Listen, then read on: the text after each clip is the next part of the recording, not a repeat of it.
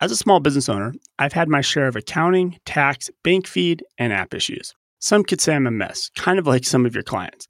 But as I reflect on the last three years of my business, the one app that I've had not any problems with is OnPay. It's been set it and forget it payroll. Stay tuned to hear more from our sponsor OnPay later in the episode.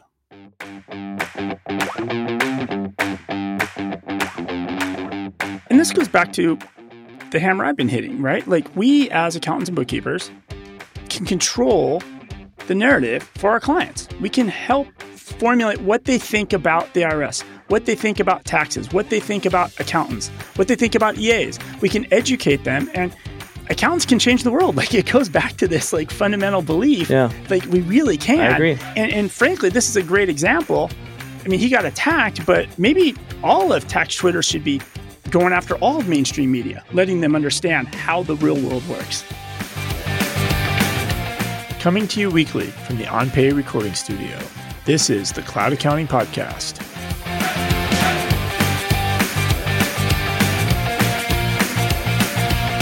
Welcome to the Cloud Accounting Podcast. I'm Blake Oliver. And I'm David Leary. Like, I just saw you in Phoenix yesterday. It was great to see you in person. I posted a picture of us at a restaurant. We had some beers after we worked together for a while. I feel like meetings in real life are actually made better by remote work because when we do meet up in person, it's special. And that was my takeaway So you're on that saying topic. the more remote working, we'll appreciate each other more when we're in person. Yeah, absence makes the heart grow fonder. And this is why I argue like conferences are more important than ever. It is important to see people in person.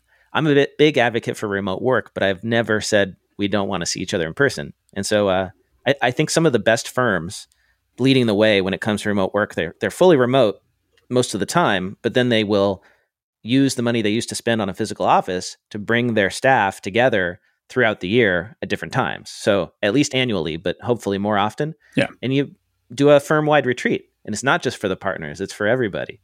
And uh, that that's a great way to build the camaraderie that continues throughout the year. And that's what we did. We had a five hour retreat yesterday. We did, Basically. and uh, we it's, we should do it every quarter. Now, David, uh, I do want to pivot to a tweet that you sent out this morning, sort of on a personal note. I know that you are getting, you have ordered one of those electric Mustangs, and you've been having supply chain issues, as you tweeted out. You said, "How come Amazon can do this with a twenty dollar picture frame, but Ford can't do it with a fifty k automobile? How do you lose a Mustang Mach E?" I find it hard to believe that a company puts millions of automobiles on train cars or millions of dollars of automobiles on train cars and can't track them. And you put a, a picture of your like Amazon order showing like every step of the way where it was.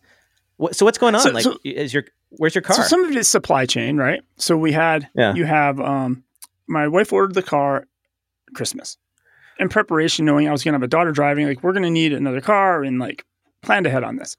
Finally goes into production in May, but we had to agree to not have a certain chip put in, like the self parking chip, because there's supply shortages. They don't have those. Then they'll put that chip in later.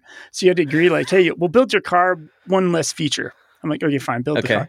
They built the car. what, what is the feature that is missing for Uh, I think it's the self parking feature. oh, okay. So, so it's an all electric So vehicle, not- right? You get you customized it, blah blah blah. Put the deposit down, and Ford kind of communicated a little bit. You got dates like, hey, you're we got your reservation successfully. Your car started production. Two weeks later, it was done. So May 23rd, our car was done, and that says shipping expected date July 12th, July 17th. Okay. When we were so out of town, like a little more than a month. That's not bad. yeah, five, six weeks hmm. delivery. But then you have to work with your dealer. So even though you order it directly from Ford, you still have to work with the local dealer. That's where they're going to deliver the car to. But nobody Right. can tell us where the car is. And so it's just, it's all like management of expectations, right?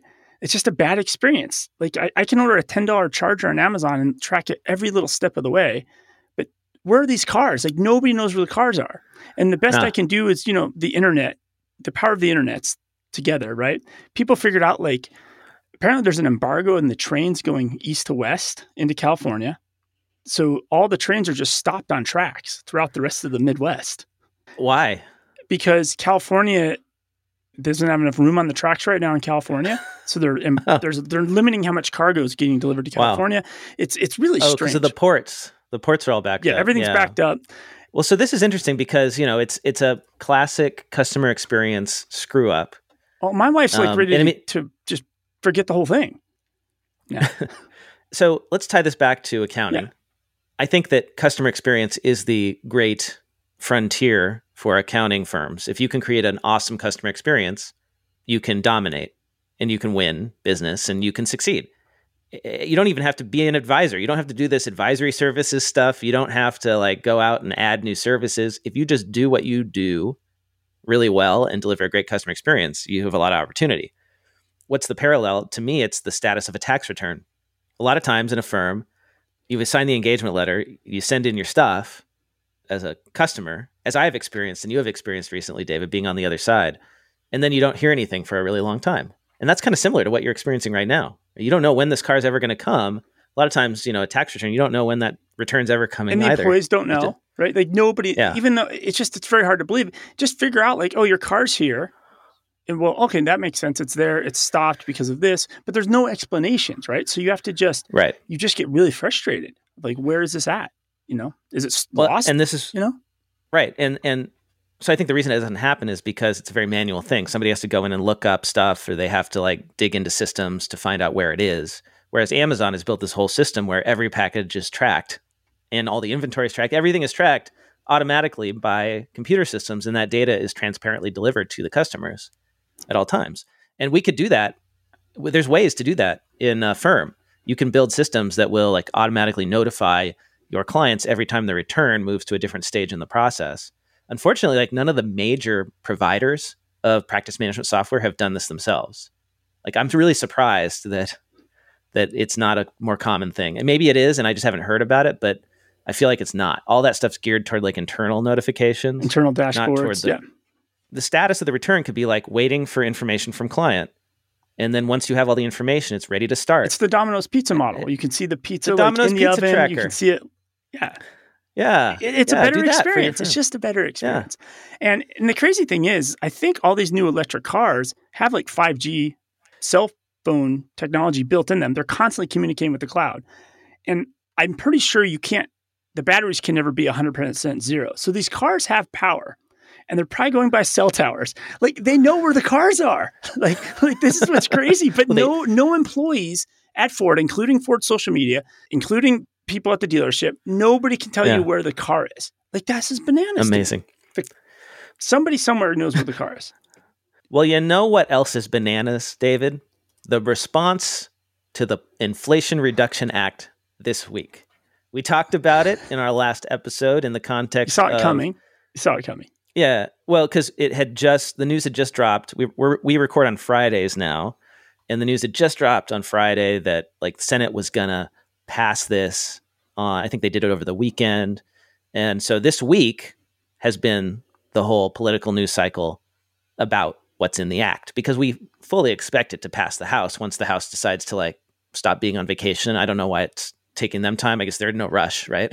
And- so so there's been discussion about like what's in the act and we talked specifically about one provision which is that 15% minimum tax on corporations making over is it over a billion dollars a year in revenue and it's based on book income so that's going to have a big impact potentially on GAAP and fasb because now suddenly taxes for big corporations are going to be based on their book income which has never happened before so that was just one small provision And then the piece we've the also act. we've tracked a lot of nobody Is- yeah is new funding for the IRS. Like that got rolled up into But- this bill. So that was the big story in the bill that got mainstream coverage this week was that the IRS is finally getting the 80 billion dollars that they need to both modernize but also and this is the part that started to freak everybody out step up enforcement something like more than half of that 80 billion I, I, maybe it was like 46 is for enforcement and what does enforcement mean well one of the things it means is more irs agents and more Who auditors. said this first? Like, was it a mistake? More audits. Like somewhere along, somebody said there's going to be, and it might have been Biden. I don't even know who actually said this first, but this number, eighty-seven thousand IRS agents, got started getting tossed around everywhere. Yeah, yeah. So Right. that number that number was pulled from a Treasury report released in May 2021 about how the administration hoped to address the tax gap. And the tax gap is the difference between what taxpayers legally owe to the government and what is actually paid due to tax fraud. And that figure was believed to be at least 381 billion dollars a year. So 381 billion a year in taxes that don't get collected because the IRS doesn't have the resources to audit. And so people underreport their income. They lie on their taxes, right? And so the administration had said previously, we're going to hire, we're going to use the money to hire, or one of the things they could do is hire 87,000 agents. Now, is that really going to happen? The answer is how the heck could it happen? Where are they going to find 87,000 IRS agents? It's doubtful, right? Well, yeah, with the uh, talent uh, shortage, last week's episode, if you, right. how but, where, are they going to make these? It's not like stormtroopers. And how are they clone them? Right? They just bloop, bloop. yeah. Although, although if they did it though, it's like another, it's another like stake in the coffin of traditional CPA firms because now you're competing with the IRS hiring away these fresh college grads potentially. Uh, you know, like it's going to make the accounting talent shortage even worse. But I think the the point is that like that number was plucked from that report and it was used as a fear mongering tactic to get clicks and to to get people riled up on oh, social and the, media and, the tweets and were on crazy. Like, cable news. Like, and then some people would leave out the number, and they're like, "There's going to be one person, one agent for every American auditing them." like the tweets were crazy. like, yeah, it got really crazy. Well, people, I mean, you know, look, let's be fair. Like, getting audited is not fun and the IRS can really mess you up big time. And sometimes they, like the government overreach, like they will go to ri- ridiculous lengths to like get the money and they will crush you and there's no compassion. You know, like that really does happen. And, um, and that's where people get riled up because they hear these stories that it really exists. Like I, if you ask me, like that's one thing the IRS should probably figure out is the the PR of these audits of small businesses. Often people who made mistakes or got tricked by a business partner who made all these mistakes and didn't pay the payroll taxes and all that stuff. And now their whole financial personal life is ruined. Yes, if, if the right? IRS is, would like to hire the David and Blake consulting firm, we could help you with this image management problem you're having with these things. You have a big image management problem because that's why people hate the IRS and why they're opposed to increasing the IRS's enforcement powers, right? They would rather have no audits and have massive tax fraud than have the potential of being audited. This episode of the Cloud Accounting Podcast is sponsored by FreshBooks. I was on the FreshBooks website this week and saw this blog post. Five FreshBooks features accountants love. So I figured let's share it with the Cloud Accounting Podcast audience. So without further ado, number one, in app estimates and proposals. With deep customization, you can create bespoke proposals for clients and even capture their e signatures. Number two, pre populated chart of accounts help you cut down on your setup times, and it helps clients feel confident when classifying their expenses. Three, app integrations Square, Dropbox, HubSpot, G Suite, Gusto, and Zoom. Time tracking allows your clients to take charge of their own time tracking and payroll and make invoicing a breeze. Checkout links. You can require and collect payments up front to eliminate the need to chase clients that owe you money. If you want to learn about the benefits of working better together with FreshBooks, head over to cloudaccountingpodcast.promo slash FreshBooks. That is cloudaccountingpodcast.promo forward slash F R E S H B O O K S.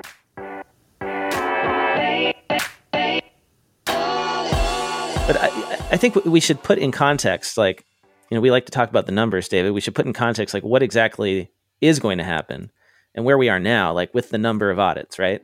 So oh, like this I, I was like curious. The, the, fact check segment, like the AP yeah, fact check on right. this IRS tax so, system. you know, okay. what percentage of individual tax returns are audited? There was uh, some threads going around on Twitter, like actual tax experts, preparers, saying, you know, I've I've prepared tens of thousands of tax returns over the years, and only a, a few dozen have ever been audited. you know, like that seems crazy. Like that's really really low but it's actually possible. So, according to the GAO, the government agency that puts together these numbers, from tax years 2010 to 2019, audit rates of individual income tax returns decreased for all income levels. On average, the audit rate for these returns decreased from 0.9% to 0.25%. I mean, that's really low. Like I feel well, let's just think about this, David. If you had a 0.25% chance of getting audited. I feel like a lot of people knowing that would cheat on their taxes. And the percentage is even lower for the higher income you make as ratios, right? Well, like most people are auditing, and we've talked about this before in the past, are low income workers because those are easy to audit.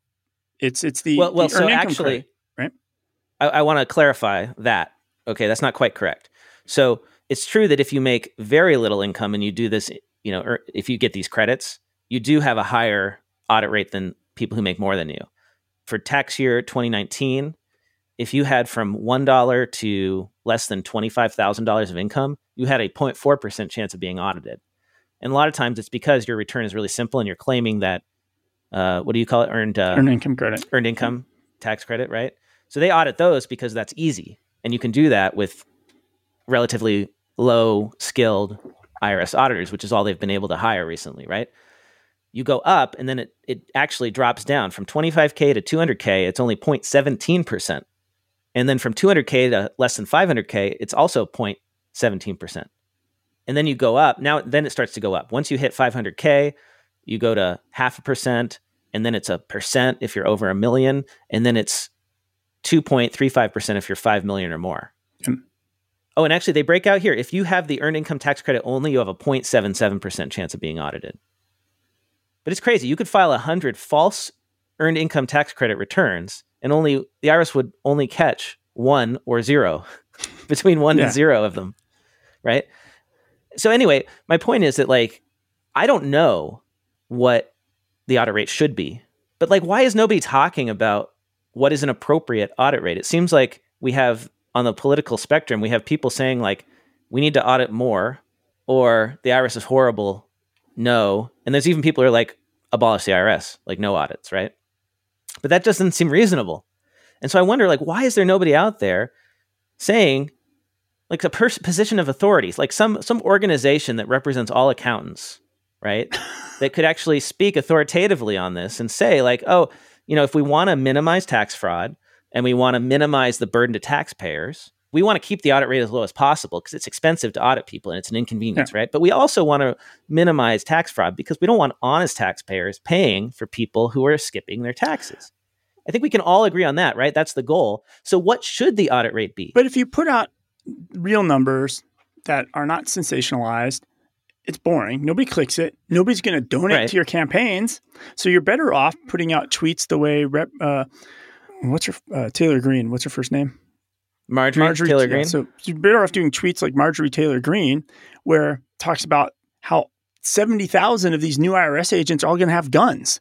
Right? Like that. This is what gets people really scared and crazy. You start saying how they're all going to carry guns.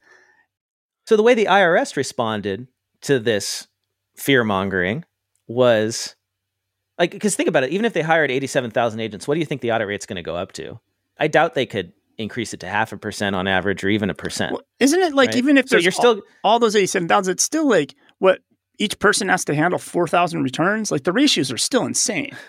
yeah, the phone calls, they, they have, you know, I don't know, something like 15,000 agents answering the phone calls, and they each have to have 15,000 calls between them, which is why they only answer like, you know, less than like 10 to 20% of the phone calls. So, So like even if if all they did was like answer the phones anyway. so perspective on the Uh, numbers. So, so- let's say you're you're you're, you're a tax shop, and Yeah. and, and you your best employee who's just a machine. What is your best employee burning through the number of tax returns a year? 150, 200, 300, 400? Could be I don't know. Actually, I really Like how fast? How many can know. you do? All right, we don't know this number. It's you can do well. I mean, I know of individuals who do hundreds or even thousands. Oh, you can. Okay. Yeah, I mean, it depends, right, on the complexity. So so so one you can do a lot. One agent could possibly review 4,000 returns in a year. uh, I mean, but you couldn't audit them. Yeah.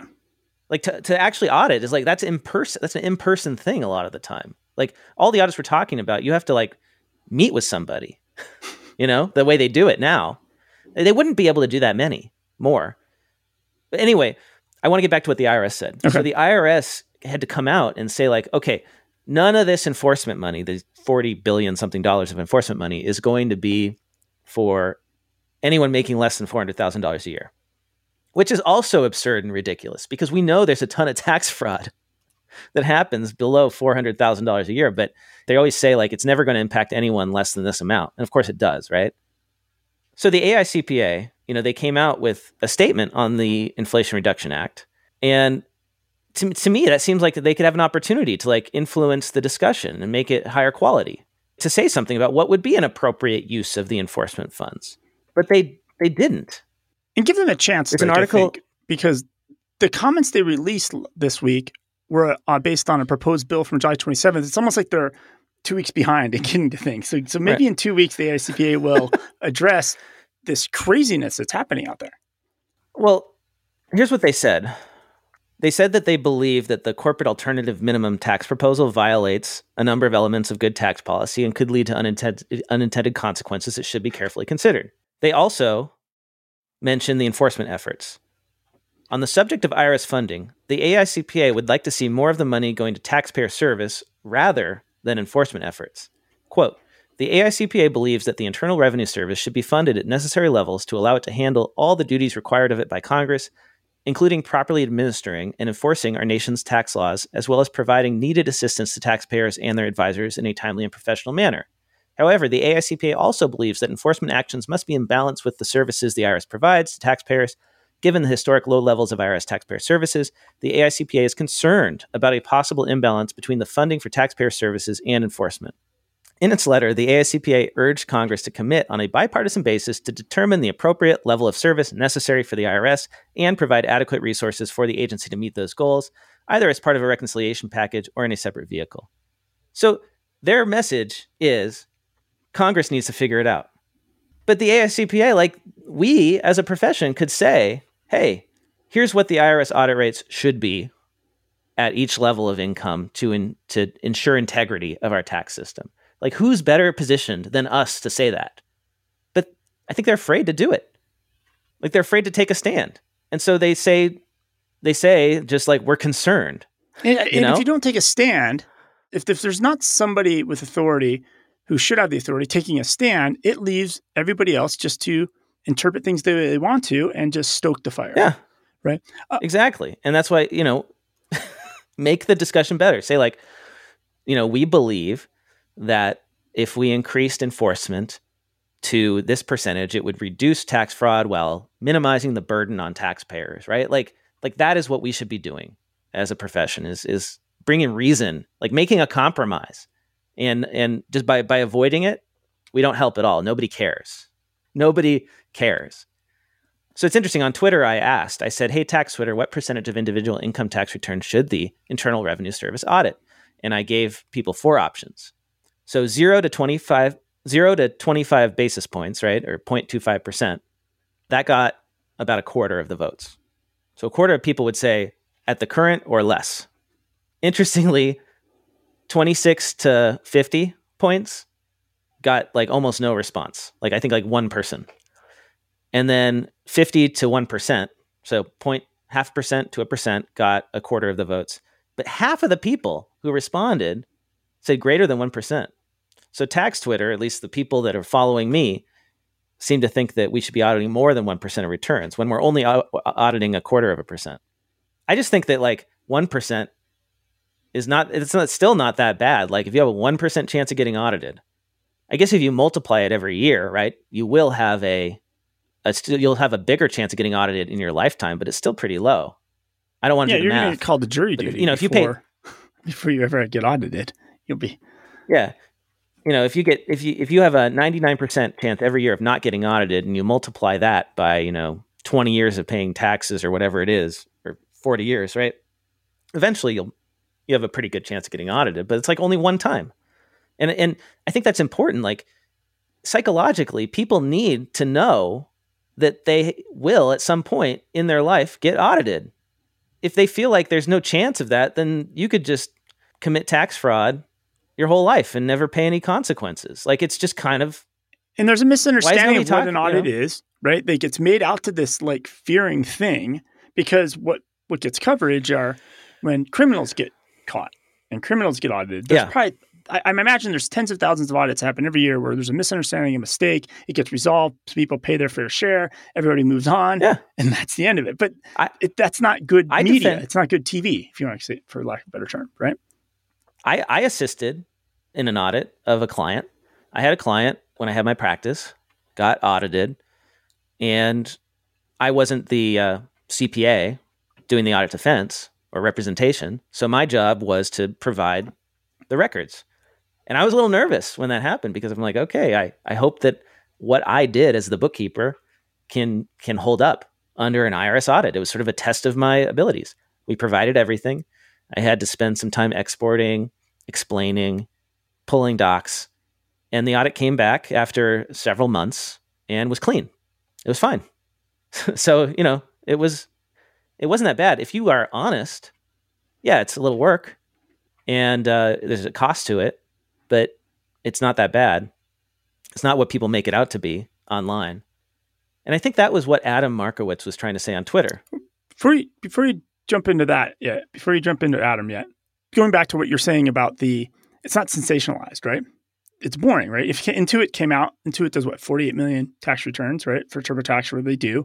If they came out and said yeah. only this many got audited, it would set some perspectives for people.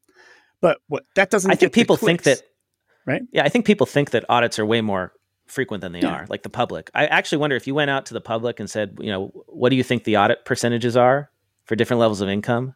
It would be vastly incorrect. Yeah, and you probably don't even know people that have been audited in the like if you start asking around, you may not even know anybody that's been audited. So Ford Fischer. Well, if but the people who get audited are very vocal about it. Yeah. This episode of the Cloud Accounting Podcast is sponsored by OnPay. OnPay is built for accountants, and with 30 plus years of payroll experience, they can be the payroll partner you can always rely on. They offer a dashboard to manage all your clients in one place, and when I say manage, I probably should say balance that fine line between control and delegation. OnPay lets you keep 100% control. You can delegate payroll to someone at your firm or hand off payroll duties to your client. But no matter who runs payroll, OnPay always takes care of all tax payments and filings, even local filings. And with integrations with QuickBooks Online, Xero, and QuickBooks Desktop, you can use OnPay across your entire client base regardless of the accounting GL they are using. OnPay's partner program offers free payroll for your firm, discounts or a rev share, and a dedicated support team of in house payroll experts who will do all the heavy lifting. From setting up your dashboard to adding your clients and their employees, they'll even enter any prior wages to make it easy to switch. If you're looking for a great product with great support to match, check out OnPay. To learn more about switching your clients to the award-winning OnPay Payroll and HR, head over to cloudaccountingpodcast.promo slash OnPay. That is cloudaccountingpodcast.promo forward slash O-N-P-A-Y. OnPay. Switch to better payroll.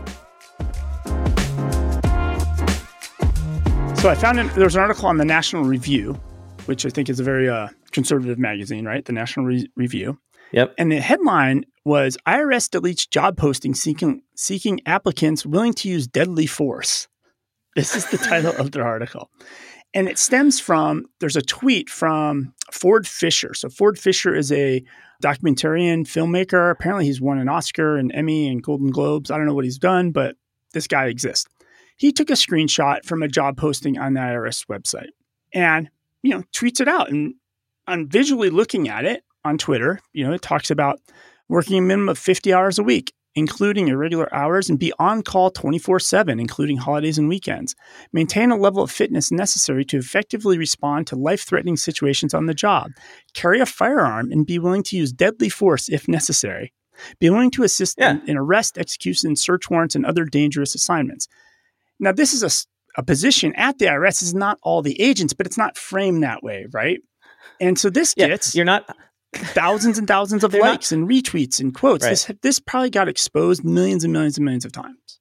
That's the criminal division that goes after people like Al Capone, and they carry guns because they're at actual risk. I think they job. all should carry guns now because people are so stoked. It's, it would be scary. If I'm an auditor and I would go to audit somebody, I'd be a little scared now, even if it's not a criminal audit type situation. That the person's all stoked and they're going to come after me. They're, somebody's going to shoot me if I'm an auditor now. Well, I don't know. But it just it's just the, the stoke, the stoke, the stoke, and it, and it gets to really where you're going without Adam now. So I'll let you continue on. Well, yeah, let's talk about the guy who took it for the team this week, the tax expert, the enrolled agent who became famous on cable news, Adam Markowitz, who I follow and I love seeing his stuff. He tweeted all of my GOP friends who are worried about 87,000 IRS enforcement agents coming after the little guy, how about just don't cheat on tax returns. A fully truthful and accurate tax return is bulletproof in an audit. I never understood the fear of an IRS audit. Don't lie, period. And that tweet got a thousand retweets, 3,000 quote tweets, close to 7,000 likes, and got picked up on Fox News. And Markowitz became the target of Gutfeld. Well, even before he got, even before well, he the Twitter got onto Fox News, he was already the target, right? He got really yeah. attacked in, in, this tweet. Yeah, um, yeah, and it was, and it wasn't just you know crazy people on Twitter. It was like people, other tax preparers, CPAs who are on the conservative side of this argument, which I don't even think there is a liberal or conservative side of this argument. I, I, there shouldn't be anyway, but they, it is broken into a political divide. So I just I just want to play this segment for you from Gutfeld's show on Fox News, where he really goes after Markowitz. And it, it kind of just illustrates, it very well illustrates the insanity of the discussion around this. Here we go. So, how does this help you? Well, first, there's crime, inflation. Your kids are in crappy schools. Gas prices are eating into your beer budget. I think he was talking about like the Inflation Reduction Act or whatever. Inflation, right? Luckily, the government's working to make sure you have nothing. So then you have nothing to hide. Here's IRS agent Adam Markowitz justifying this new army. He says, quote, all of my GOP friends who are worried about these new IRS agents coming after the little guy. How about just don't cheat on tax returns? A fully truthful and accurate tax return is bulletproof. I never understood the fear of an IRS audit. Well, I like how it's just his imaginary GOP friends who fear this new IRS army. And he never understood the fear. Well, it's always tantamount of charging you with a crime, and it's up to you to clear yourself of the charge. That's what people fear you, schmuck. Bottom line, a person can actually go to jail if they just aren't that organized, like Kat. but then this agent admits in a later tweet, I get that it's a headache to go through an audit. All right. So you when you get finished being audited by the IRS, it's not your head that's aching, pal. You're at the wrong end of the horse. and he's an ass comparing the IRS to the feeling I get from ice cream. Then he adds, and I get that it's costly to go through an audit and nobody ever wins. Well, wait a second, jackass. You just said no one should fear an audit. Then you say exactly why they should fear it. It disrupts your life and nobody ever wins. I got a question for you. What are the property taxes in Fantasy Island where you live? but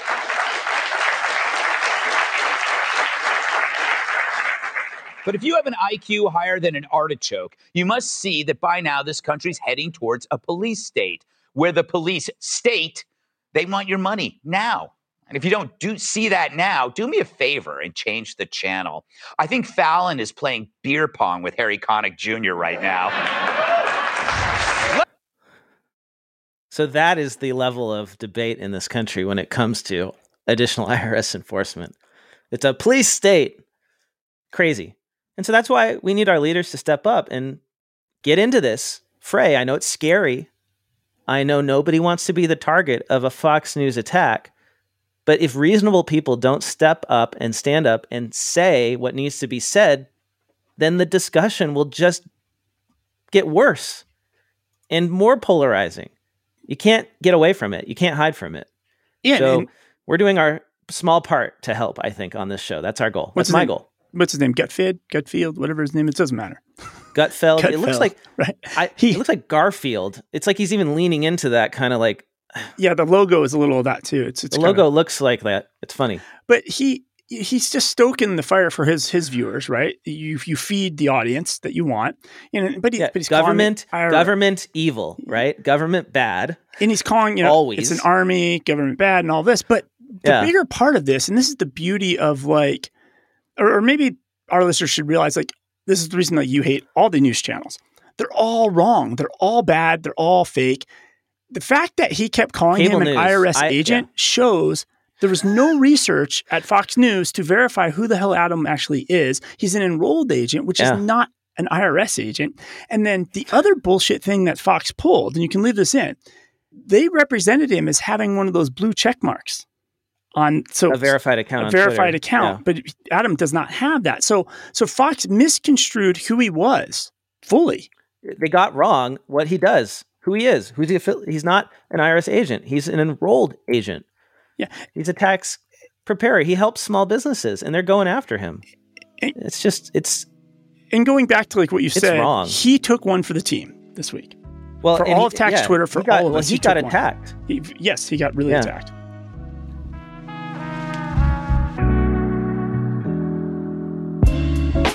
This episode of the Cloud Accounting Podcast is sponsored by Canopy. As you've heard in previous ads, Canopy brings together all of your firm's mission critical functions in one place client management, document management, workflow, time and billing, and payments to keep your team organized. And having your team organized is great, but having your team spend less time on mundane tasks is even better. Did you know that Canopy has automation built in? Sure, you can still use an app like Zapier with Canopy, but for most firms, the built in automation in Canopy's workflow module is plenty sophisticated enough. Your team can create trigger automations based on status, tasks, and subtasks, as well as dates, be it upcoming, reached, or past. Then Canopy can complete the mundane tasks for your team, like automatically sending client requests or automatically assigning the next task or subtask to a member of your team as they complete work for each client. Or how about a really nice email to the client after all the work's been completed? To get a demo of Canopy and to receive a $40 Amazon gift card, head over to cloudaccountingpodcast.promo slash canopy. That is cloudaccountingpodcast.promo forward slash C A N O P Y. Well, Blake, I have even better news for you. I don't know if it's better news, but we were able to get Adam Markowitz to come on the show. Adam, welcome to the show. it's a pleasure to be here, David. I appreciate it. Um, so we just built up. We've been talking about how there's no level headedness in this Inflation Act. The rhetoric, the tweets, there's guns with the IRS, and things got really, really crazy. And then the peak of this was you. Like you put out kind of a level headed tweet, and then it really went viral. You really got attacked, and then you went up on Fox News. So I just want to like, what was this like from your perspective? I mean, you might have had the most famous tax Twitter tweet ever, I think, possibly in history. Boy, that's sad, isn't it? um, so you know, it, it's it started as as funny and quickly got disgusting. Some of the some of the hate, really just downright hateful things that come out of people's mouths and off of their keyboards are are the types of things you just don't forget. Now, I'm also uh, enough, you know, level-headed enough to realize that idiots are going to be idiots, right? When it, what it boils down to. What really stung me the most about the whole thing is when people started going to my website and started sending me feedback through my website, and my admin had to send me some of these things. And some of this stuff is uh, not exactly suitable for PG rated podcast. Let's put it that way. And having to explain to her, who is a 30 year old woman who has by and large lived a relatively naive life because she, she can, understanding where certain specific Jewish slurs are coming from and why they're being directed mm-hmm. at me was a very difficult part of the conversation. That said, after going through some of that and finally just saying, you know what, I'm just going to kind of turn it off and just say, forget about it. It made life a little bit, it, it made it, it made it kind of fun, again, to tell you the truth.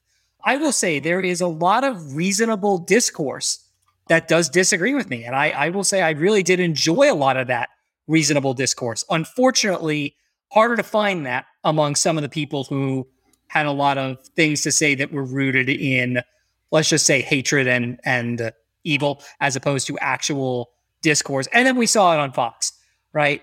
It's it blows my mind that stuff like that could happen on major news networks. You know, I get it that that that Gutfeld is a uh, you know kind of alt comedy answer to Fallon and you know Kimmel and all those people, but it's like you know I'm just a guy. I I have 600 clients. I'm I'm you know in Windermere, Florida. He's not coming to visit me anytime in the near future. I don't have any real national pull. I have 11,000 Twitter followers. I don't even know how I have that many for Christ's sake.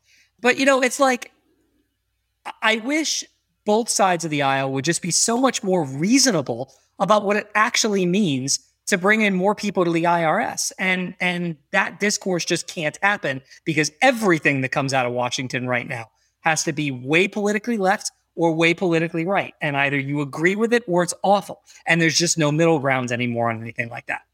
So the the numbers are really for me like it was retweeted a thousand times. Like, what was? Can you see the total impressions that it had? Yeah, over four million. Four million. Wow. You, you actually got more impressions on Twitter than you did. Um, the, the, these network news channels they only get like a million viewers. Like, like yeah. so so really the, the the the retweets and the exposure on Twitter was actually bigger than the the Fox News thing. But it was like, how do you feel like as far as like for me, I was like, they're calling you out as an IRS agent, which is just insane. And then they put the blue check mark. Do you feel like you were misconstrued, misrepresented? Oh, of course. Yeah, absolutely. You know, in in another you know, in another setting in life, if I really had any real damages for this, would I have some maybe legal ground to stand on? I don't know. But certainly, I'm not an IRS agent. I don't work for the IRS. Probably never will work for the IRS.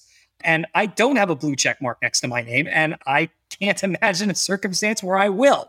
It's just when you hear about fake news, right? The proverbial fake news that you, that, that, you know, Trump kind of started this and now both sides of the aisle have taken it. I look at that and go, I am now a real life example. That's a blatant, blatant lie. Like there's not even anything remotely truthful about saying I'm an IRS agent. I don't work for the IRS, and that's exactly how he portrayed me. Yeah, and and they're not going to issue a correction, right? There's of not, course not. There's not going to be a correction like, oh, we've learned that there's a difference between an EA and an IRS agent. Maybe for for not so much our audience, but maybe we can clip this out and we can post it on. Can you define the difference between an enrolled agent and an IRS agent? Yeah, I mean, this is basically like asking me the difference between apples and apple pie, right? So, you know, an IRS agent is somebody who works for the IRS, typically you know, uh, whether it be in the customer service department, in the audit department, in the criminal investigations department. Those are IRS agents. Enrolled agents do the exact opposite of that, right? I fight against those guys. You know, I, it's my job to represent taxpayers. I'm licensed by the IRS um, to to kind of represent them in tax matters. And if that means I have to take adversarial positions against the IRS, that that's exactly what I'm licensed to do. So to kind of just be like, oh, this is an IRS agent that he said two or three or whatever times it was, it's just like it couldn't be further from the truth as to what it is. So, I mean, I work alongside the IRS per se, just from the standpoint of we have the same interest of getting taxpayers' tax returns filed properly. But that's it. That's literally all I have in common with IRS agents. Yeah, it's uh, I don't know, and I've kind of talked about this like accountants changing the world, and I think you're out there doing it right? And now, like, you really have leveled this up. Like, now nobody's had this kind of volume. And, like, so how do you, do you continue to go for this? Like, is this the next steps? Do you continue to tag and call out and try to be that lightning rod? Or is this like, well, that was enough. I had the ride. I'm um, done. Yeah. I mean, it's not like I tweeted that on Saturday or whatever day it was, thinking that anybody aside from, you know, a bunch of tax Twitterers were going to read it. Happens to be that some blue check on Breitbart picked it up and that then it spread like wildfire. I mean, yeah, I I I do think there is a stance that we as a, a tax community could take because you know all of all of these years as time goes by, especially as we become more polarized between big government and small government, left and right, you know, liberal, conservative, all these different things, it seems like we're kind of caught in the middle. Because if you look at like Elizabeth Warren, who says, "Oh, we need to make it so so it's you know, ridiculous that how much people have to pay for tax preparation. We should make it easier." And then, of course, you look on the on the right side of the aisle and you you hear Marsha Blackburn going, "Well, now you have an auditor for every American now," um, and you know some of the, the crazy stuff. It's like we're made out to be the bad guys, and I, I still constantly look at that and go, "You go to a licensed professional to get your haircut." You go to a licensed professional to, to get your legal stuff done. You go to a licensed professional to get your medical stuff done. What's wrong with going to a licensed professional to get your taxes done?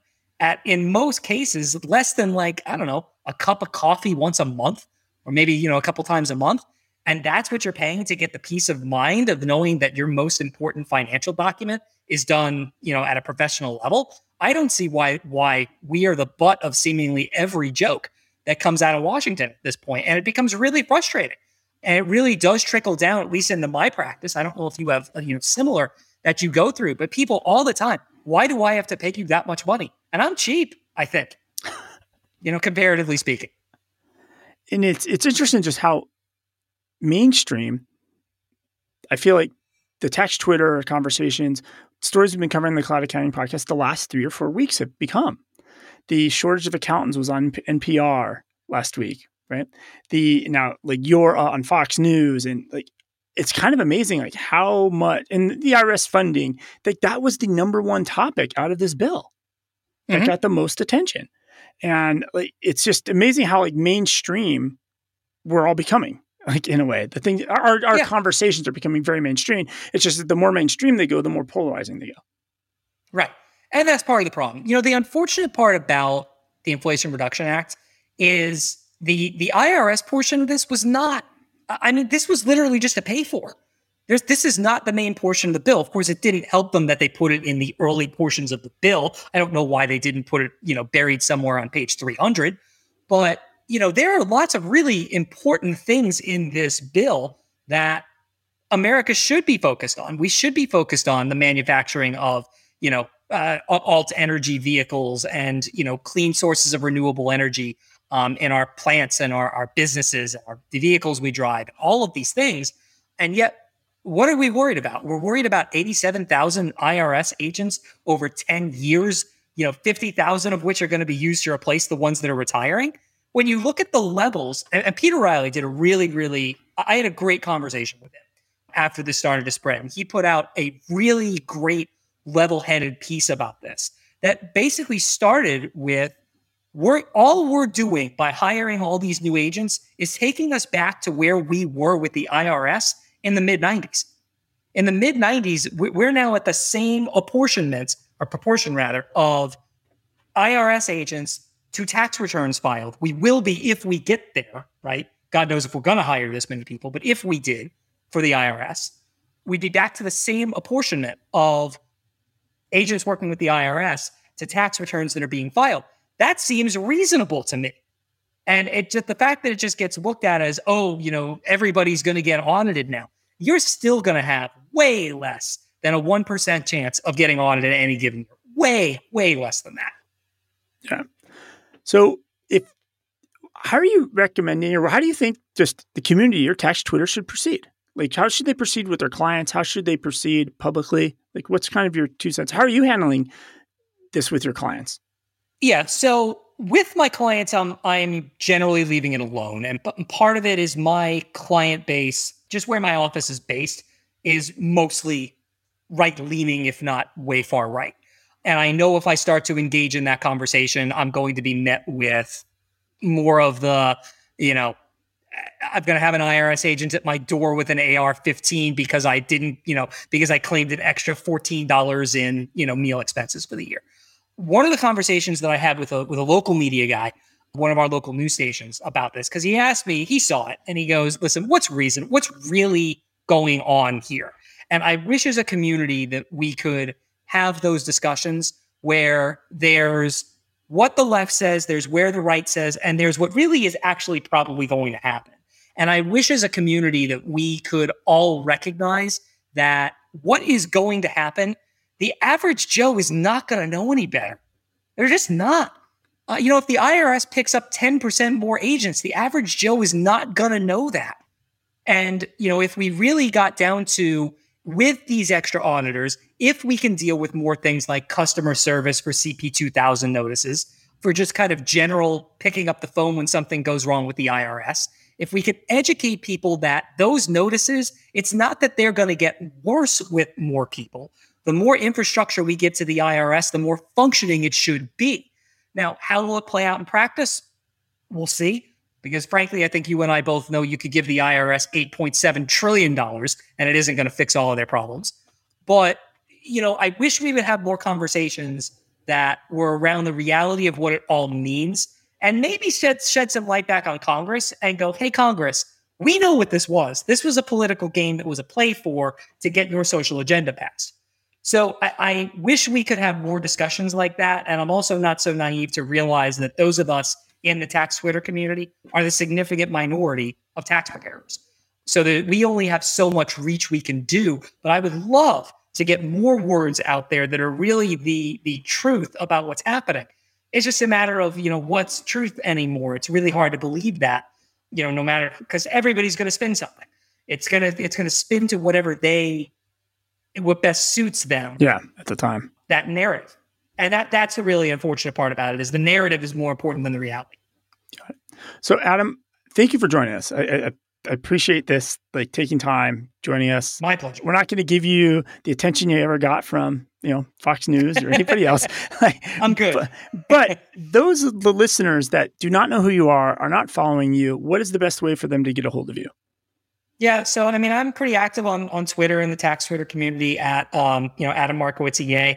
You know, I'm I'm I would be I would start handing out email addresses and all that, but I'm um about to rebrand. So all the information that I would hand out is about to be no good anymore in the next couple weeks. Uh, but my Twitter handle, I'm not going. Now, is the rebrand planned before? was this because of all this attention? Now you get no, a new website, new emails, everything else. Yeah. Right. So right now, I'm I'm a 49% shareholder in a company called Howard L. Markowitz PA CPA. My dad, Howard CPA, he's getting ready to retire, and when he retires, which is coming up very soon here, uh, I'm going to buy out his share of the business. And when we do that, obviously, being Howard L. Markowitz PA CPA as an enrolled agent doesn't fly. Yeah. Um, so we're going to be rebranding to um, a new name that I'm hoping to introduce here in the next couple weeks. Is the new company uh, called? Very much so. Looking forward. We're not IRS agents. It should. But we'll be. do your There's taxes. things, but we'll do your taxes. Yeah. but we'll do your taxes, right? There's a lot of things that it probably should be. But I, I do find it a little funny that the timing of this happens to be what it is because we were going forward with this one way or the other. And it just happens to be that, that the timing is going to be approximately September 1, um, which we do this just happens to correspond perfectly with all these negative Google reviews that I've gotten over the course of the last few weeks uh, or last week or so from people who have never interacted with me in their life and never will.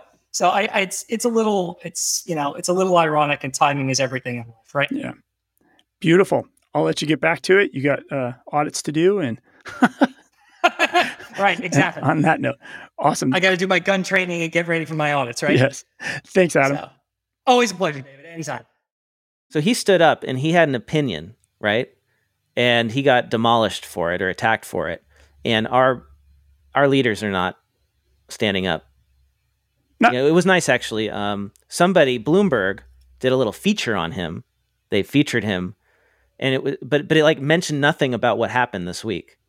It was sort of like uh, I think they were just trying to like you know do something nice, but still, it's not like anybody stood up and said, "Hey guys, he's just saying don't cheat on your taxes." you know, like back this guy up. And this goes back to the hammer I've been hitting, right? Like we as accountants and bookkeepers can control the narrative for our clients. We can help formulate what they think about the IRS, what they think about taxes, what they think about accountants, what they think about EAs. We can educate them and accountants can change the world. Like it goes back to this like fundamental belief. Yeah. Like we really can. I agree. And, and frankly, this is a great example. I mean, he got attacked, but maybe all of tax Twitter should be going after all of mainstream media, letting them understand how the real world works, like what's going on, Yeah. what the audit rates are. or explaining what the IRS funding levels are and what this is going to mean realistically. Like, I feel like most Americans who are on the conservative side have no idea that the IRS funding has been cut year after year after year for 20 years and that their current staffing levels are at 1973 levels. And so when the IRS service is bad, it's not because government bureaucrats are lazy, which sometimes they are, but in this case, it's because they literally do not have enough people to answer the phone calls. And like their technology is horribly outdated. Oh, I've got another story about that, David. Washington Post, one of their reporters went on a tour, actually went to an IRS facility and got permission to like take pictures and they put it online as a slideshow article tour. And the link will be in the show notes. I recommend you take a look. Why does the IRS need 80 billion? Just look at its cafeteria. And it has that famous picture of the cafeteria that is filled with tax returns. So that like the IRS agents can't even eat lunch in their own cafeteria because it's just filled with the 10 million tax returns. So there's documentary evidence of the the pipeline, as they call it. The pipeline is how a tax return goes in to the IRS. And there's this machine called SCAMPS, S C A M P S, that opens and sorts tax returns that have arrived by mail. It runs on Windows XP. And it was updated in the 90s to make it Y2K compliant, so it still works. if the machine breaks down, there's no parts manufactured for it. So an IRS employee has to manufacture them on site to replace them. Well, apparently only one guy knows how to fix it. So if that guy goes missing, we're in trouble because the IRS won't be able to open the mail. They have pictures of this giant floor where agents sit at these desks with semicircular it, they look like little cubbies a, a semicircular cubby that that they sit in front of and they organize the actual paper into different sections of the cubbies to i think move them around. So the checks go here the 1040 return goes here and they go into these batches. And that's technology quote unquote that was created in the 70s to manually sort these returns.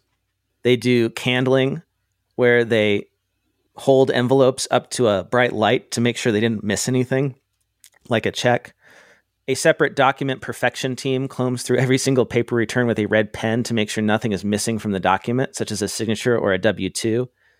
And then they correct them or they fix them. And then they go to data entry. And we've talked about that where like people manually key in.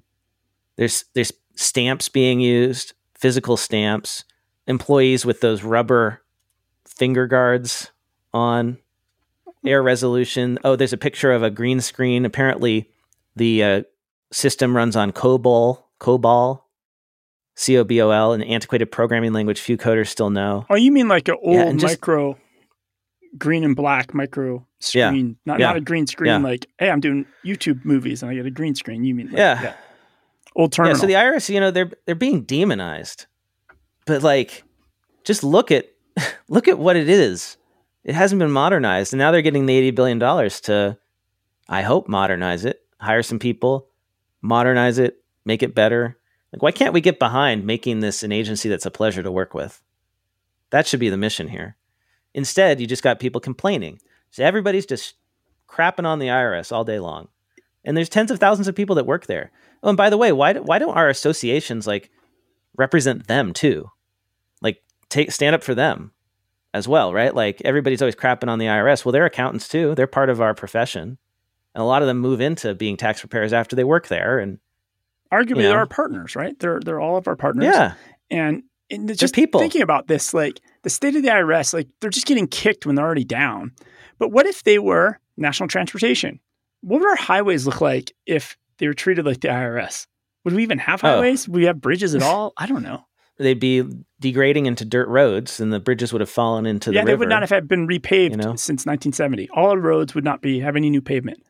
It'd be like, or they yeah they or they'd be using the same technology to build bridges anyway you know there was one other thing i wanted to talk about with the inflation reduction act which is uh, something else that was in it that's related to taxes and that's the private equity loophole can before we jump to that, big- can I close the door on the AICP IRS thing? yeah absolutely Okay, so with the state of the IRS in the way it is, right? There's a kind of a clutching headline that was in accounting today, and it said the AICPA demands the IRS answer calls on plummeting practitioner priority line. But then if you read it, oh yeah like, does this sound like a demand to you? Can I read the actual quote? The recommendations we've provided the IRS are important adjustments that could drastically improve service for countless practitioners and their clients. They would also serve to empower customer service representatives and enable them to perform their duties more efficiently, said AICPA Vice President of Tax Policy and Advocacy, Edward Karl, in a statement Wednesday. We strongly urge the IRS to consider implementing these recommendations as part of their plan to reduce the backlog and improve services and believe that doing so will have a significant positive impact on the services provided by the IRS. I don't see any demanding. like, there's no demanding here. yeah there's no demands and there's no there's no actual actionable suggestion there they're just saying get better But couldn't a demand be like, hey, we're going to tell all our members not to file any returns for any clients until you improve X or change X or make something better, right? Or we're only going to or or give them something to shoot for like we want the IRS to answer X percentage of calls by next year. That's a demand. Use this money to answer X percentage of calls, right? Like that's actionable. You can achieve that. Yeah. I asked Ed Karl in an interview last year, I asked what should the IRS service levels be?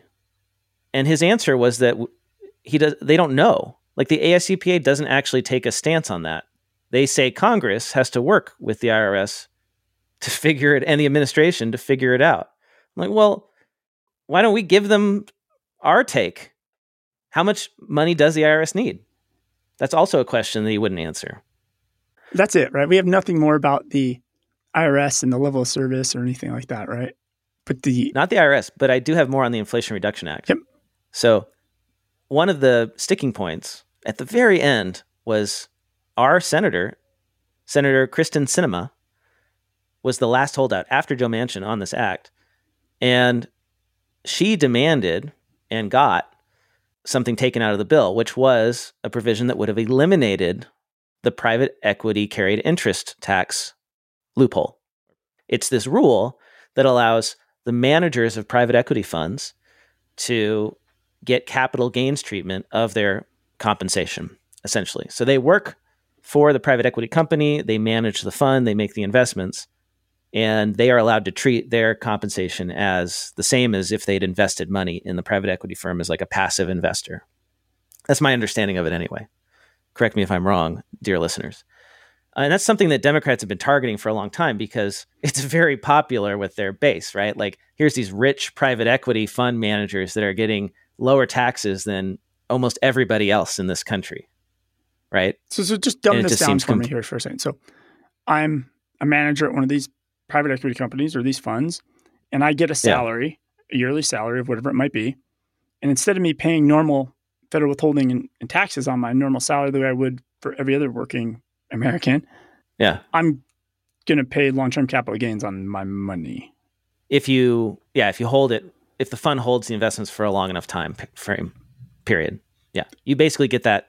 You get to pretend you're an investor in the fund when it comes to that. And so um, it just seems unfair. And it's very popular to eliminate that. And so Democrats have been trying to do it for a while. And I don't want to take a position on whether that's good or bad. I think I've staked my, uh, enough positions in this episode. but what I do want to point out is that it got t- pulled out and it's a victory. It's been in the news reported as a big victory for lobbying by private equity firms. And essentially, it looks like they lobbied Kyrsten Sinema. They give her a lot of money, right? Like something like $2 million to her campaign or something like that. And she got it taken out. So it still shows you there's a lot of power in lobbying and money in the world. The, the given that they were able to protect such an unpopular tax rule loophole. I wanted to put this in context in terms of like numbers, like how much money we're talking about. So PE firms in 2004 they spent 15 million dollars on campaign contributions and independent political ads. Private equity firms spent 222 million dollars in 2020. So they went from 15 million to 222 million dollars in spending on lobbying. And how much money is this going to save them? Well, one guy, Blackstone CEO Stephen Schwarzman, personally received 150 million of carried interest and incentive fee compensation in 2021 alone. So he would have had to pay a lot more in tax, right, if he didn't have this exemption. And I don't know what the total amount is, but it's Well, you wouldn't. it's actually not that huge in like the context of like our entire economy. You know, private equity, like it won't actually change like tax revenue significantly. It's just one of those things where it's like, here's this group that has this sweet deal and they've managed to protect it. and it must be worth a few billion because you're not going to spend private equity is not going to spend 200 million dollars to save 201 million dollars. So Yeah. No, it's worth it's- billions. for to this them. is billions, and then not only that, it's, it's think so. directly them. It's not even like their companies, right? It's that their personal wallets. The individuals. yes, the individuals. Yeah. So I think that is it on the Inflation Reduction Act. And we may be out of time for this episode, David, in terms of any other news. Is there anything burning that you want to cover before we get to the listener mail? Um, just you just talked about private equity. I don't know if you saw it. Uh, this is like the one app news. Avalara is gonna get purchased by a private equity company now, so they're gonna go private equity. Yeah. It's huge, like $8 billion. They're going to take uh, Avalara private. 90, gosh, I don't have it in front of me. I want to say like 90 something dollars per share. So it's less than their high, right? They went up to w- way over 100. Like I want to say like close to 180 at one point and then dropped down. So I think clearly the board thinks that they're getting a good deal right now. So it's going to be interesting to see like what impact private equity does have on Avalara. Does it turbocharge their growth or does it, you know, will it help them? We'll see. My initial reaction to this was we've we've talked about over the last like 18 months, Avalara is making all these like acquisitions of these companies in all different parts of your business compliance journey and business formation Mhm. and compliance. And and I imagine a lot of these things are not profitable today. And it's probably very hard if you're being judged by the street quarter after quarter after quarter, you can't grow your business like that. You can't like if, it's like they're making moves to make money 5 years from now, 10 years from now. Yeah. And they're structuring that, but when you're reporting the street each quarter, they just want to know what you did last quarter and Yeah. they're probably thinking, "Hey, we can actually build our company the way we want if we get the pressure of the street off our back." Right? That, that's my initial reaction. And that's the this. good thing about it, right? Being a private company, yes, absolutely. And they've been doing some really interesting acquisitions. They've been making some great moves. So And maybe you and I what comprehend, but the street probably doesn't. If it makes right. Oh yeah. Well, the only other thing that I had, which is the, the most hypocritical thing this week, is Mailchimp is banning crypto companies from using its service to send out emails, which Mailchimp's owned by why is that hi- Intuit. why is that hypocritical? Mailchimp's owned by Intuit. Intuit owns TurboTax. Didn't we talk about a few months back? TurboTax was like Oh. pushing people to get their tax return into crypto, and they're messaging people about that. Like it's it's like full is funny. circle. Like I don't know. It's Well, I think this is a good thing, you know, because why was MailChimp being used by these crypto companies for scams, for frauds, right? Like that's what's going on. They're they're creating a MailChimp account, importing all these emails, spamming people. Some people fall for it. They buy the token and the rug gets pulled out from under them. So I think it's a good move. But yeah, it is funny how their parent company was all in on crypto. But so were a lot of people. I actually got a story on that for you, David. Uh, this one involves Mark Cuban and the Dallas Mavericks, of all people. So they're being sued in relation to the Voyager quote unquote Ponzi scheme. This was as reported in TechCrunch. A group of Voyager digital customers filed a class action suit in a Florida federal court against Cuban, as well as the basketball team he owns, the Dallas Mavericks, alleging their promotion of the crypto platform resulted in over 3.5 million investors losing 5 billion collectively. Voyager is a crypto firm that filed for bankruptcy in July following a crash in crypto prices that instigated a liquidity crunch on the platform. Essentially, Voyager was another one of those crypto banks that had a run on the bank and they had to freeze assets and now they're they're done, right? And everybody who was invested in there or had money in there lost is going to lose all their money. And uh, so I'm wondering, you know, what what kind of promotion was Mark Cuban doing? The Dallas Mavericks were doing. So the Mavericks launched an exclusive five-year partnership with Voyager in October of 2021, giving fans cash rewards for making trades on the platform. The announcement said the cryptocurrencies were, quote, an attractive investment for novice investors who might only have $100 to start, unquote. Apparently, Cuban also promoted the company, this is according to the lawsuit, as a Voyager customer himself and a ploy to dupe investors into believing that Voyager was a safe platform. So he's talking about how I'm an in, an investor in Voyager. This is the problem with crypto being unregulated. It's the Wild West, the wildcat banking period happening all over. And dear listeners, if you don't know what the wildcat banking period is, go search that up. Search wildcat banking, United States history, and you will find a whole fascinating several decade period in the United States in the Wild West in which banks were unregulated essentially. And this sort of stuff happened, but it was with stagecoaches and paper money and robbers and people running into the bank to try to get their money out. All right, so that's all the time we got this week. We're going to have to save everything for next week. But uh, we did get some listener mail. And so this is the time in the episode when we keep on going and we get to your messages. This is from Tom Herbert, technology editor at Accounting Web. Awesome to get a letter from a fellow journalist here. Hi, Blake. Tom Herbert calling, technology editor over at Accounting Web. Hope all is well. I'm getting in touch off the back of the comments made in a previous episode about the lack of fact checking in your podcasts. I started as a journalist in 2008 and have worked for accountancy publications since 2015, so hopefully have something to contribute to this debate. Accurate reporting is important, absolutely. As the old saying goes, facts are sacred, but comment is free. But it's also important to look at content to purpose. Does the article, podcast, or video do what it sets out to do? I definitely don't listen to your podcast to hear you and David regurgitating press releases verbatim, and I'm sure that's the same for the majority of your listeners. The accountancy press, both here in the UK and the US, is littered with low rent publications copy pasting PR puff pieces, but all of them are missing a crucial element. What does any of this actually mean for accountants? Do correct me if I'm wrong, but what yourself, David, and special guests set out to do is try and put the news in context for listeners, most of whom are CPAs or financial professionals. Sure, it might not tally exactly with what everyone's thinking or experience. This is my truth, tell me yours, right? But in my view, it fulfills the brief of experts in their field discussing the news in an analytical way. I certainly learned something new with every episode. Keep up the good work. Sorry to miss you in the press room at SuiteWorld this year. It's my colleague John Stokdyk's turn to take the golden ticket, but hopefully I'll get an invite next time. All the best, Tom. I think it's Stokdyk. Sorry, John Stokdyk. Thank you, Tom, for that letter. It's awesome that you're listening. We appreciate you. Here's one from Eileen.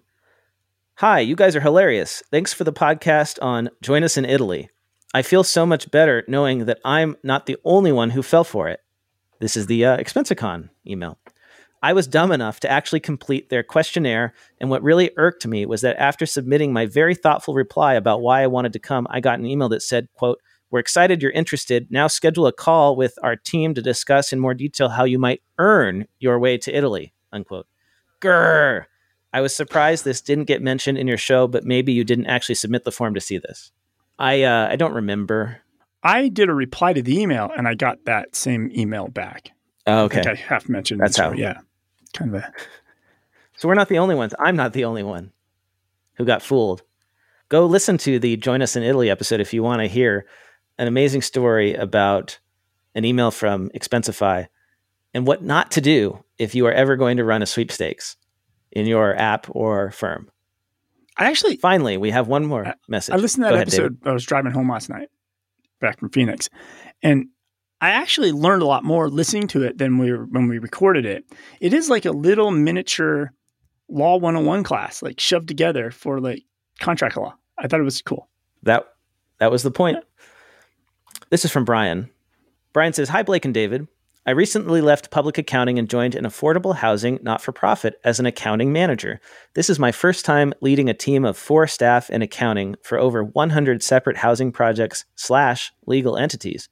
We're the largest community land trust in the country, which is kind of cool.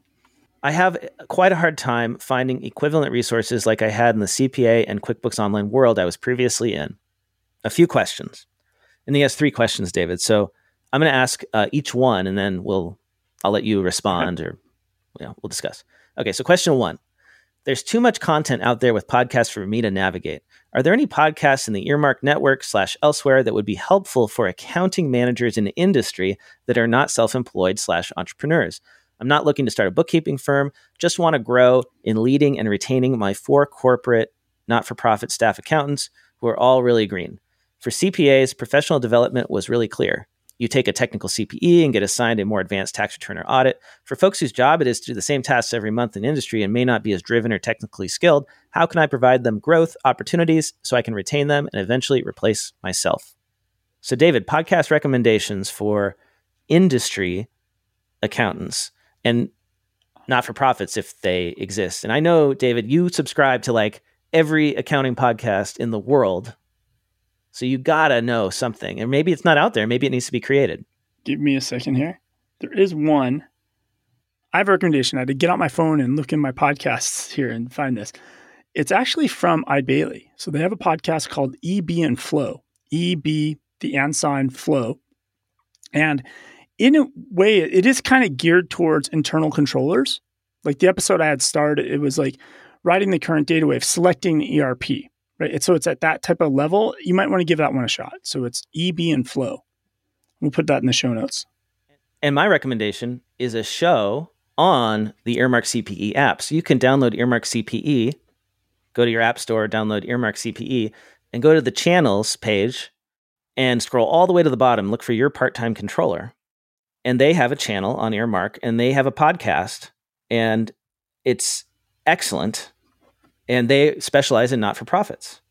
So, for anyone who's working in industry, working specifically with not for profits, go ahead and check it out. Um, the latest one is called Follow the Leader Succession Planning in a Post Pandemic World. And it's about how not for profit executives are leaving their organizations in record numbers.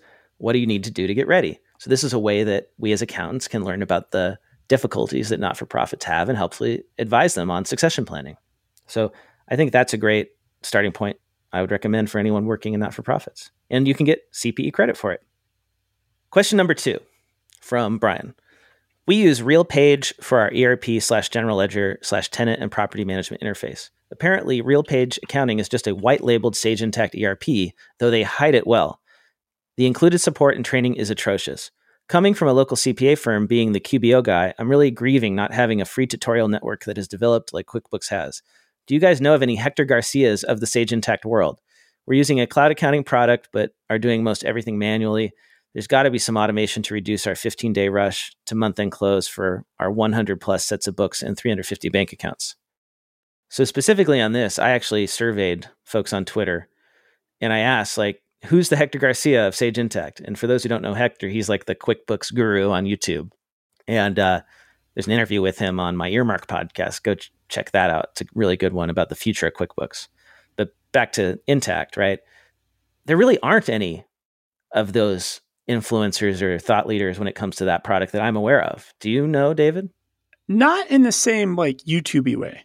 I think they're they're at the conferences, right? I, yeah. I think they attend the conferences. I think they're there. I think they're probably private well, webinars in right? private like that that that channel is not as open, right? If that makes right. any sense, it's not as accessible. Yeah, so. yeah, it's close. It's it's the content is gated. You got to pay. You got to be a client. That sort of thing. That's just the general way it works. I hope that changes though. I feel like there's an opportunity for a firm, like a consultancy that specializes in t- Intacct, to like put that training out there, because people are searching. Like like this is what software companies don't understand. I think in the mid market space, like Intacct and NetSuite, when people have a problem, they don't go into your help center to look.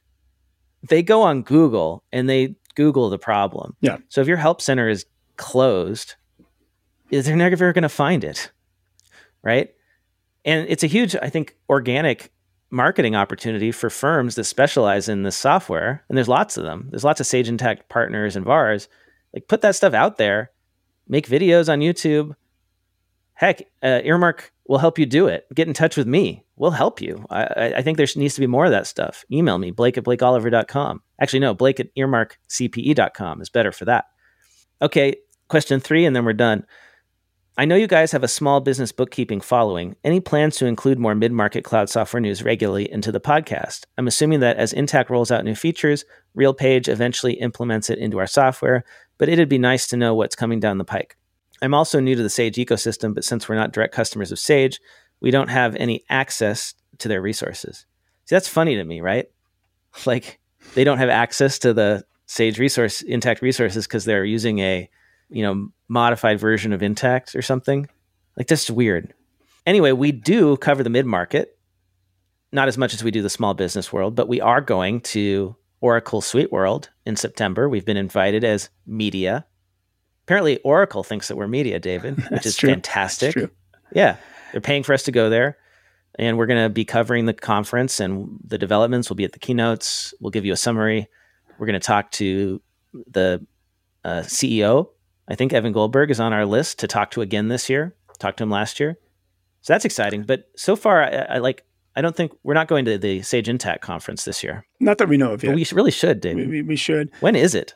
Um, it is the week of October seventh or called 15th. Sage Transform. Yeah and it's week of October October 10th to 14th, and you can find this at accountingconferences.com, which is uh, David's public service to the accounting profession.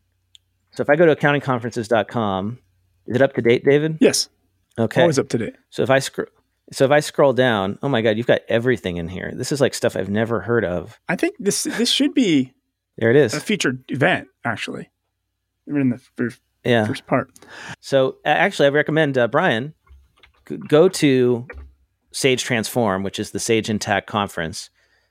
I went there when I was working at FloQast. That was a big event for us. And so I got to know it there. It's fantastic. It's got all the sessions, all the resources. You know, these companies, they're still learning how to be online in a lot of cases. And you're going to find most of the people who, like the Hector Garcia of Sage Intacct, is going to be at that conference.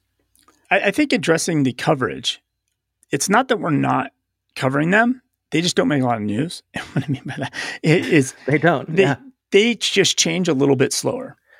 And a lot of times they save them all up and just announce it at their conference. So, so maybe QuickBooks yeah. or Xero are putting out a little aggressive quarterly updates. To every eight weeks, they're pumping out some features and they announce the new features. Even though Sage Intacct might be on an eight week release cycle and they have new features coming out, they really don't just push those out because it's just a different market, right? A yeah. lot of people need to adopt their changes versus them just being pushed out because they're, they're ERP level. Like you can't, you just don't want to take a new new way of doing something if you're you have systems tied to the ERP. So there's just they they do announcements and we do cover it, but also sometimes what they're doing isn't even newsworthy, right? Like we did cover when they finally added bank feeds. Like they started adding things the rest of us had in the cloud accounting world, but they just they don't have the same kind of cycle. They're in all our feeds. I, I cover the news, we watch them, but they just don't have as much coming out. David, that's all the time we have this week. If people want to connect with you online, where should they do that? I'm on all the socials at David Leary. I am at Blake T. Oliver. Send us your emails. Send me your voicemails to blake at blakeoliver.com. We love getting those. We read them, we listen to them, we play them on the air. David, I'll see you here next week. All right. Time for the classifieds. Hey, podcast listeners, it's Blake, and I wanted to let you know about a new show I'm working on with CPA slash comedian Greg Kyte and blogger slash former CPA Caleb Newquist. It's called Oh My Fraud, and it's a podcast all about financial crimes. That's right, a true crime podcast for accountants by accountants. Caleb and Greg are going to come together every couple weeks to unpack their favorite frauds and explore the circumstances, psychology, and interpersonal dynamics involved. They also fully indulge in victim blaming the defrauded widows, orphans, infirm, and feeble minded because who can resist? If you fancy yourself a trusted advisor or prefer your true crime with spreadsheets instead of corpses, listen to this show to learn what to watch out for and to keep your clients, your firm, and even yourself safe. To subscribe, go to ohmyfraud.com or search Oh My Fraud on Apple Podcasts, Spotify, or wherever you get your podcasts. Want to get the word out about your newsletter, webinar, party, Facebook group, podcast, ebook, job posting, or that fancy Excel macro you just created? Why not let the listeners of the Cloud Accounting Podcast know by running a classified ad? Hit the show notes for the link to get more info.